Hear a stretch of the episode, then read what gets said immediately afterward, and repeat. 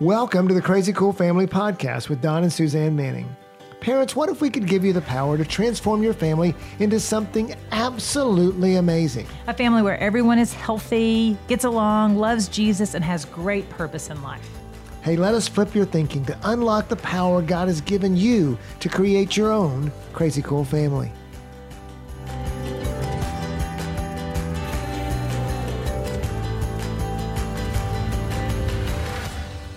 Hey, parents, welcome to the weekly rethink. We are going to repeat a topic we did last week, and that is grades. And you think, oh, I can just turn this off. But no, don't do it. don't turn it off. Stay with us. Stay with us. Because we were um, Yeah, we Talk- were, yeah, we, I was supposed to say we were talking to Macy, and she was like, "Oh, I would have said this, and I would have said that," and we're like, "Okay, well, well, let's put her on a podcast and have her share those things." but we've already talked about grades and then we said no we can talk about it more. And but really also parents we got a lot of feedback from parents saying hey um, that's a great subject you know grades are a big deal. And uh, especially for parents that are kids are getting a little older. So we wanted to give you grade expectations round two and talk about it with macy. So welcome macy Thank you. Hello. Macy is, you know, last week we talked about how you have some kids that are more procrastinators or maybe uh, don't care as much about grades uh, and you have to push them forward. Uh, Macy was on the other end. We, she was always really uh, on top of her grades. We never had to do anything to motivate her. In fact, really, we had to make sure if she made a bad grade, it didn't crush her. And so, Macy, just talk about, you know, maybe start off talking just about how grades uh, were a part of your life. So, grades obviously, as kids grow up, they're in elementary school, which I was homeschooled. And then when I hit sixth grade, I went into private school through the rest of middle school and graduated from high school from a private school. And I just remember growing up that grades were a part of life, an everyday part of life. It always felt like I was studying for a test or building a study guide to study for the test or reading material that would then be covered on a test at the end of the week. And so it really did feel like for the majority of my childhood and young years that I was being graded in every sense of the word. And so that was Well, a- I want to stop you right there because there was in your childhood, and I'm putting you on the spot here because, but I bet you remember this, and I bet you'll be able to tell us the the math class that you were doing on your a own. math tragedy. Yeah, the math of my tragedy early and, life. and how that shaped you when you were a young child being homeschooled. Tell that story. Yeah, so I was little, fourth grade. I know. fourth I think it was sixth grade with Kelly, wasn't it, or was it? I don't know. I was. I just remember my mom friend. had a baby, Oh, and, it was before. Four, life it was, was, before sixth grade. crazy, and I was doing all this math, uh, this classical Christian curriculum math, and Homeschooled. homeschool math. Yeah, Online or yeah. just It was a like textbook? a CD. Okay, yeah. And you would put the CD in, and this really ancient man would pop up on the computer screen. He'd talk to you in the most monotone voice. And so, what I was supposed to do, which, you know, empower your children, let them be independent, is I would watch the lesson. I'd have like 30 problems of homework. Sometimes I do even in odds. And then every at the end of every week, I would take a quiz. But I was the one that graded all my homework, and I was the one that graded all my quizzes because mom was like, "Here, you can do it." You know, like here's the grade book. so I got smart and Empowering or excuses? what would you call that? Enabling or? and so I just kind of got smart and I would just take my like grade book into the study because no one was watching me do my math lessons and I'd listen to the instructor kind of but really I was just copying down the work I would kind of work it out where it looked I was kind of a genius actually and I would like make it look like I got the answer and then I'd grade it and every quiz I would get like one or two wrong I rarely ever made hundreds on my quizzes and um, put it all in a folder. And so I remember towards the end of the year, it was like a month before summer, this conviction just like hit me like a wall of bricks. And I had like three lessons left in math, three of those stinking old man videos. And I walked into my parents' room one night, just was I already crying or was I pretty close to crying? It was Pretty sure she was crying. I was probably crying. and I walked in and handed them the whole binder and just said, I've been cheating the whole year on my math and I don't know any of it. I think I probably had like tried to take a quiz on my own and just really didn't do well or something. So I handed them the folder and confessed my cheating math problem to them. And so, oh, Macy, that's such a good topic, and I'm so glad you brought that up. Cheating, and I want to. The dad brought it up. That's true. That is true. I'm so glad you did that as a my child, points, so we could talk about it. Um, what? So, what was your motivation behind doing that with math all year long? What What made you? Copy the you know work so hard like you said brilliant is what you said what made you work so hard instead of just learning it it's almost like you actually worked harder copying it than you would Cheating have is hard. yeah. It's a lot of work. and so what I just do you do you know what your motivating factors were? I I mean I've Um, I think the first thought that popped in my head when you asked that was like, I wanted to be good enough. Like, I didn't want to burden or bother anybody. That, like, I just couldn't do it. And so I remember, I guess, wanting to be good enough. And and kids run into that trap a lot, especially with the pressure of grades. They, Right. they don't think they can do Yeah. it. Maybe the parents are too busy to help, or if they come to the parents, they think that they're going to get lectured or get reprimanded or whatever, and so they wind up. or they're trying to perform for you, you know, parent and they want to they want to please you because you've got the bar set so high that they can't make it happen. And so know that um, your children either have cheated or they will cheat. It is it is an opportunity that is presented to them and there I just remember at the school I was at there was a whole underground network that the students worked with. I don't know if it was necessarily cheating as much as helping each other when it came to studying and Quizlets and all those different things. But Yeah. wi- if you do when your child does get caught cheating and you need to pray that they do get caught cheating that's a perfect opportunity to press in and find out the why Yeah. what is going on why and for macy it was i didn't want to fail i didn't want to bother anybody i didn't want to be and so that's a great point Yeah. yeah, don't freak out, parents, when that happens because it's a great opportunity to understand your child more and to uh, get into the relationship. Yeah, and I turned out fine. exactly you're not you haven't cheated on your taxes Don't yet act right like it's the end of the world. like, right. I'm fine. That's right. exactly and i mean and there are natural consequences i think we made you redo the whole oh, math oh, yeah, curriculum I spent the right whole summer yeah doing math redoing it and so it's like if you do cheat then the consequence without of, the grade book. i think i kept that yeah. Just kept the old man. Yeah. round two of the that old was man. punishment. Okay, so Macy, what is another what is another thing? You had mentioned something about teachers that helped you that that's one of the motivators that you had to make good grades. Yeah. I mean, I don't know if you guys have kids like this, but if a perfectionist, which is what I probably would have called myself throughout all of school. I called you that in the last podcast. Thank you. Great. That's my identity. Um, if you have a perfectionist student that's kind of self empowered or self motivated, um, they probably love school. I don't know if that's a logical connection to make, but I really loved school. I loved, I did love home and I loved the years I was at home, but I loved being around my friends. I loved learning together and being challenged and seeing who got what on grades. I was never super competitive, but I was when it came to grades. I wanted, I wanted to be the best. And well, and by the way, parents, we out of our seven kids, we've had two that are like that. Two kids that loved school, Macy and then Molly, our oldest daughter. So you know, chances are, if you have a couple of kids, two or three kids, you're going to have a kid that it's like that. Yeah. And so I think when people look at me and they tilt their head and they they weren't the kid that loved school, they're like, "Why? Why'd you love it so much? Like, what's wrong with you?" wrong with you. yes. And it really did what it came down to it was teachers. I had special relationships with several teachers growing up, men and women, not in any sort of weird way, really in like a mentor style. I really loved their teaching style or the way that they empowered us to learn or wanted us to learn. And one of my favorite things about teacher relationships is that the student orientations at the beginning of the year, my parents would go to them and they would come home and be like, Oh my goodness, you have this teacher and he's amazing and he's a coach and he teaches history and you're just gonna love him. He's so fun and, and I just was like, Okay, I'm going to it. It gave me an anticipation for it and and then throughout the year if things got harder, I didn't really believe the best in my teacher because I thought I deserved an 85 and they gave me a 73. I could take it back to my parents and they were a safe place to be like, oh no, but your teacher's for you. Or, oh no, your teacher's like proud of you and loves you and wants you to learn.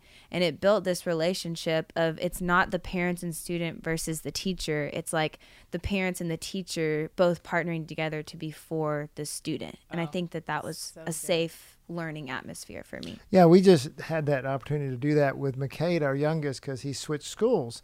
And so that's a really scary thing to switch schools.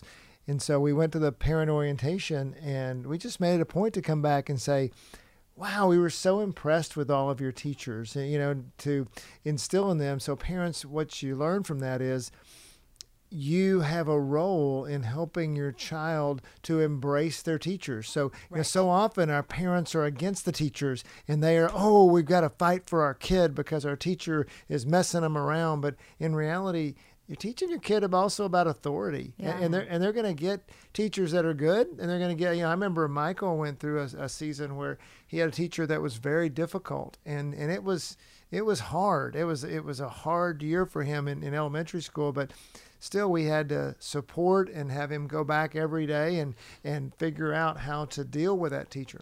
Oh, yeah, that's um, just parents know that you and the teacher are working together in your child's life. And so when you join the side, when you um, start bad mouthing the teacher or joining the kid, or what you're doing is you're now enabling the child instead of teaching the child to work under the parameters and of the authority that's been given to them. And so you can agree with them, oh, that's terrible. I hate that. You know, I'm, I'm oh, it's so, you know, I know that you worked so hard and you felt like you deserved a better grade. And so then I would always point the kids back. You go talk to the teacher. That's your responsibility. Like Macy, on the front end, we encourage them to get to know your teacher. Even in college, go meet your professor, go to their hours, but look at them. I mean, like there was one another thing in, lower school. Teach your children to have eye contact with the teacher while they're teaching, and so just share with that and practice it if you need to at the kitchen table. Okay, I'm the teacher. Now you're the teacher, and we look eye to eye to each other and just respect that. Uh, authority figure in your child's life. And by all means, do not don't badmouth that teacher. Don't don't even go in and fight for your kid's grade. Let your kid do that. Let your kid fight for what it is that he wants, the changes or whatever in the classroom. And then I just wanted to say one more thing that what you're doing with that student teacher relationship is you're teaching your children how to get along with their coworkers and their bosses mm-hmm. and the people that God's going to put in their life later on in the future. And so this is just the ground level stuff that you're teaching them how to get along with people outside of family and friends. Yeah. Yeah, when you teach them how to, when you freak out when a parent or when a teacher wrongs your child, guess what you're teaching your kid to do? Is do the same thing. Ah. yeah, Yeah. so uh, another And so th- then so then your kid's going to do that with a police officer or any other, you know, or a boss or, right. or a whoever, you know, a church leader. who- yeah, the list goes on. And so, Macy, you also talked about something that was really cool. I think parents need to hear about it. You said that, uh, and really, this is weird. This is kind of strange because you were very much perfectionist, very much wanted good grades, but you said we helped you learn that grades didn't define you. So, elaborate on that a little bit. I went into school in the sixth grade, and I would say Meaning you were homeschooled before that. yes. and We didn't just like start good school. luck. You're 12. Honey, they'll teach you how to read and write. gotta Don't worry. Do, you gotta do something with your life. I've been playing tennis for years before that or something. Put this uniform on. Good luck. Uh, no, so I was homeschooled until sixth grade. I actually did sixth grade twice. I'm August birthday. And I really would say my childhood up until sixth grade was marked by trying to figure out who I was and my insecurities felt like they were the biggest deal ever and feeling all these things I didn't really like myself to be honest and so going into school it was this gearing up to be someone. And I remember going out for sports and not being very good at basketball yet but being good at volleyball. And that was that was helpful and finding friends my first year of school and just loving them and loving having close girlfriends that were like safe that I could be friends with, I could trust. And I just remember it being a pretty defining season of my life to figure out who I was. And so, as parents, you know, and as your kids probably display for you, they're just impressionable, and mm-hmm. children are moldable and shapeable. And so, mm-hmm. my life was very much marked by my family, my parents, and my siblings helping me learn who I was. And so, when it came to grades, specifically in lower school, middle school, I really cared and even I would say to an extent compared with my older sisters what grades we got. And so it was a really helpful and really safe place for me to come home and grades just didn't really matter. Hard work mattered and good stewardship mattered more than a number on a page. And I just remember my mom and I having several conversations of me saying, I just did the best I knew how. I've never done school before and I just am I'm doing the best I can and for whatever reason I don't always remember her response, but every conversation I ended up having with her was like that's enough. You're enough. And I I remember at some point that track was laid in my head. I remember switching private schools in the 8th grade and taking my first round of tests as an 8th grader. I'd never been to this school before. It felt like a pretty big transition and I got like all A's and one B on one of these tests, on, on this first round of tests. And I was like, wow, this is so helpful and so great. But I'm still me. Like, I'm trying to figure out who I am. And for some reason, grades made a distinction in my brain from my identity. And grades, parents hear this like, grades don't define your kid's identity. Right. And so, if you feel like that's all you're talking about with a kid and you're not touching on the other parts of their life, you're what you're probably communicating is grades are more important to me than your stewardship or your hard work or your like ability to make mistakes and bounce back. Like if all you're talking about is numbers and you're not touching the like character of who they are, I would challenge that because grades never defined me. They only helped add to like who and I you were was. talking about how with some of your friends they almost their identity was in their gpa Yeah. Yeah, it definitely felt like a lot of parent child relationships or parent friend relationships growing up. That's what they would talk about. Like we would go over to people's houses and they'd be like, "How was your AP history test?" or "How was your English test?" and that was the extent of the conversation I watched between parent and child. It wasn't, "Hey, how are you doing?" You Yeah, know, how's your life? Yeah, or how are you feeling about whatever. So I think that they were not only defined by it, but that's all they really touched on with their parents. It's the only way they like related to their parents in some ways. Yeah, that's so good. And that brings up a practical question. Instead of parents asking, What did you make on the test? Mm-hmm. ask, How did you feel about what you did? Or did you feel prepared? Do you feel like you studied enough? Do you feel like you gave your best effort? Because that's really the answer you want, because that's where they're going to say, Hey, I didn't do my best. Okay, well, your grade's are going to reflect it, you know? I shouldn't or- be surprised. Yeah, you shouldn't be surprised Yeah. if you make, yeah. And so that's really, you really want to just know what they've done, not where, how they've performed Yeah. or how they've invested, I guess. And I think parents, it brings up another great point that how do you get your kids to make, you know, have high standards without having their grades define them? And so I feel like as we, as our kids grew up, they knew, and, and Madeline talked a little bit about this in the last podcast, that we expected them to make good grades. So there was an expectation of mm-hmm. making good grades. And I, and I think it, you know, th- it was because we expect, and just to Suzanne's point, we expected their best effort. Yeah. And if they they were smart kids, that we would put them in a safe environment. And so if they gave their best effort, they most of the time they were going to make good grades. But sometimes that teacher doesn't explain things well, or sometimes they didn't study the right things, or sometimes maybe to Macy's point, she did math instead of studied for the pop quiz and she made a 40 on it or whatever. Yeah. And so those things are going to happen. That's the way I think you give high standards without the grades being their identity is that you don't freak out over every little we, we talk about a lot instances versus trends. If your mm-hmm. guy, if your kids are making A's and B's or maybe straight A's or whatever, and then they make that 60 on a test, that's the time to go, hey, to Suzanne's point, did you do, did you do your best? Well, Yeah. no, I didn't. Ah, well, guess what? We Get can back- tell. Yeah, get back up. Let's do it again. Yeah. I think a story, if I can share it really quick, Yeah. uh, one that leads all the way up into college. I took a geography class my freshman year. I was taking too many hours my first semester and I was overwhelmed. And I called my mom out of there's only three tests in this geography class and a final. And I failed the first one. I think I made like a like a low 70. I think I made a barely a B on the second one and I walked out of the third one being like I bombed it. I know I bombed it. I know there's no way there's 100 questions. I know I didn't even get 20 of them right.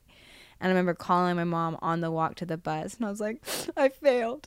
I failed my first college class. I'm not gonna make it at A and M."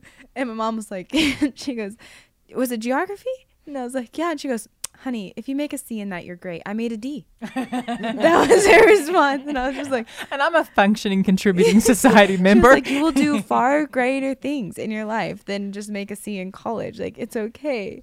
I wouldn't prefer it, but it just was such. I think it's such a good picture of grades don't define you. And I really was. I remember being on the phone and being, I studied. I printed off every PowerPoint and highlighted it. Went to every class. Like I did everything. She was like, I made a D. You're great. You're great. and I just, it's helpful it's like I just think it's helpful if parents can get out of the drama of the number or out of the drama of the lack of whatever character piece they're seeing right then and you can zoom out and be like, "Man, I've made mistakes too. It's going to be okay. We're going to be okay. You're not going to crash and burn because of this one instance." There's like hope on the other side.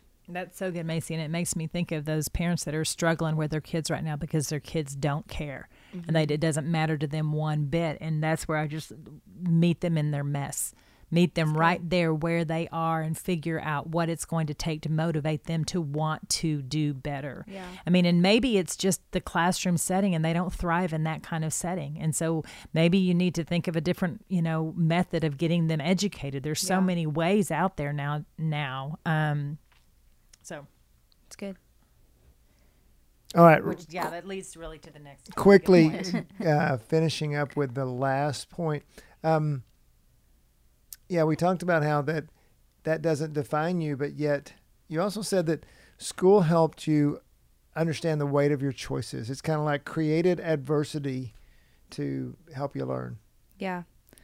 I really think that grades, like I said, being graded what felt like every single day growing up really put into perspective the value of choices, the value of how I use my time, and the repercussions of using my time poorly. And so, if we look at high school, I was involved in a lot, I was doing a lot. I loved all the friend groups I was in. I loved babysitting. I just loved doing things, but I would find myself in these time crunches where I I spent the Friday night with the friends. I bet I spent the whole Saturday sleeping in, watching TV shows, swimming, babysitting that night. Spent Sunday morning at church and I looked up and it was Sunday night and I hadn't touched any of my homework. And I was feeling the weight of oh, if I had just done a little bit on Friday and a little bit on Saturday, I wouldn't feel so heavy laden and burdened on Sunday. But I didn't. This, I'm sitting in the weight of my choices. And so to have a parent come in and be like, well, you should have been blah, blah, blah, blah, blah, blah, blah, blah. You're like, uh, I know. I just gave myself that lecture in my head. I don't need it again. That it just, it just really did help me define where to put my time and the value of it. And then I would watch it play out in the week. If Monday I had a pop quiz, I didn't get to spend Tuesday studying for my test. And if Tuesday I didn't study for my test, then Wednesday I wasn't ready for my paper that I turned in. And I would start to feel more and more frustrated with myself because I didn't know how to make good choices. But it's like I was in such a safe environment to fail that I had figured it out by the time I got to college that I knew better how to spend my time and make good choices based off of it. And so I just I remember that in parents there's a real fine line here when you go in to help your kids because they're spinning out of control or when you rescue them. Mm. And I remember that I could see it in their eyes when they when their consequences of their actions had gotten beyond them and they felt like that they couldn't they dug too deep of a hole and they couldn't get out. And so I would step in and I'd help them with a project or I would help them study or I would clean their room or you know whatever it took to help their burden be be less of a burden. Yeah. But then there were other times, most of the time though, I let them swim and I let them get in over their heads and I let them even drown just a little bit so that they would learn, just like Macy shared. Yeah. Yeah. learn the consequences of, oh, this is painful. It's pleasurable on the front end, but on the back end it's painful. Yeah. And that painful stuff, that that comes back. That's your job, not finishing your projects. That's your housework. Not doing your laundry all week long makes the weekend a nightmare. I mean, and so let them learn those lessons anywhere they can. And if the Yeah. school, if the classroom is a place to learn it, then embrace that and let them learn it. Don't rescue them every time. Well, Yeah. and I was just gonna say it sounds kind of cliche, but I liked who I was a whole lot better at the end of a work week when I had done it little by little. I didn't really like who I was when I spent my whole week frazzled. And so, a really simple question, not in an accusatory way or a judgmental way, but parents just set this conversation of like, who do you want to be? You know, like if we're going to pretend like this is a work week or this is going to be helping you to do your job one day, then what kind of worker do you want to be? Do you want to be frustrated? Do you want to beat yourself up? Or what if we tried it this way? What if we just did it 10 minutes a day and just saw Right. do you like yourself better at the end of the week, going into the weekend or going into the week or whatever it is? I think it's a really easy way to foster. Yeah. So, like, what's ask the child, how, what do you call success? What, how do you see success? How do you define success? How do we get to success? What does success look like? Yeah. Is it 10 minutes a day or is it, you know, anyway. Okay. Man, a lot of great points here. And I know parents are freaking out going, oh my goodness, this seems so fluid. It just seems like we're not Give me doing, the list. you know, how do we control this or whatever? Just remember, parents, you're training your child for the next level all the time. You're training your child. And, and so start it in grade school. You know, let them fail in grade school. Let them learn things on their own. Give them responsibility. Give them give them a little rope, and then you'll see it happen as they get into middle school. Uh, that they they'll start taking more responsibility. They start loving learning. You're connecting them with your teachers. You're it's relational. You're teaching them how to do it. And I'll tell you guys, you know, we haven't. I would say that I probably check my kids' grades maybe once a month, maybe. I mean, and because we we don't really they're they're self sufficient, and we've uh, we've worked hard at that in order to train them for life. So um, I know that's a little scary for you, but uh, keep I just working want to say one more thing about checking grades is just is that in college you don't even have access to it. Like your kid has to give you permission, and so you, that's where you're training them to is that it, it's time for them to get on their own. And, and each step, you know, grade school, middle school, high school is another step to prepare them on the way. So when they're in high school, and they ought to be doing it on their own. And you ought to be a coach in that point, not doing it for them. And so keep work on that. If you're if you got younger parents, start working on it now. If you got you know middle school parents, um, you know you start to work a little harder on it at this point. So um, questions, just email us. Uh, info at crazycoolfamily.com. We'd love to hear your comments on, on these last two Great Expectations podcasts. Uh, and go help your kids learn how to make good grades on their own. Go be crazy parents, crazycoolfamily.com.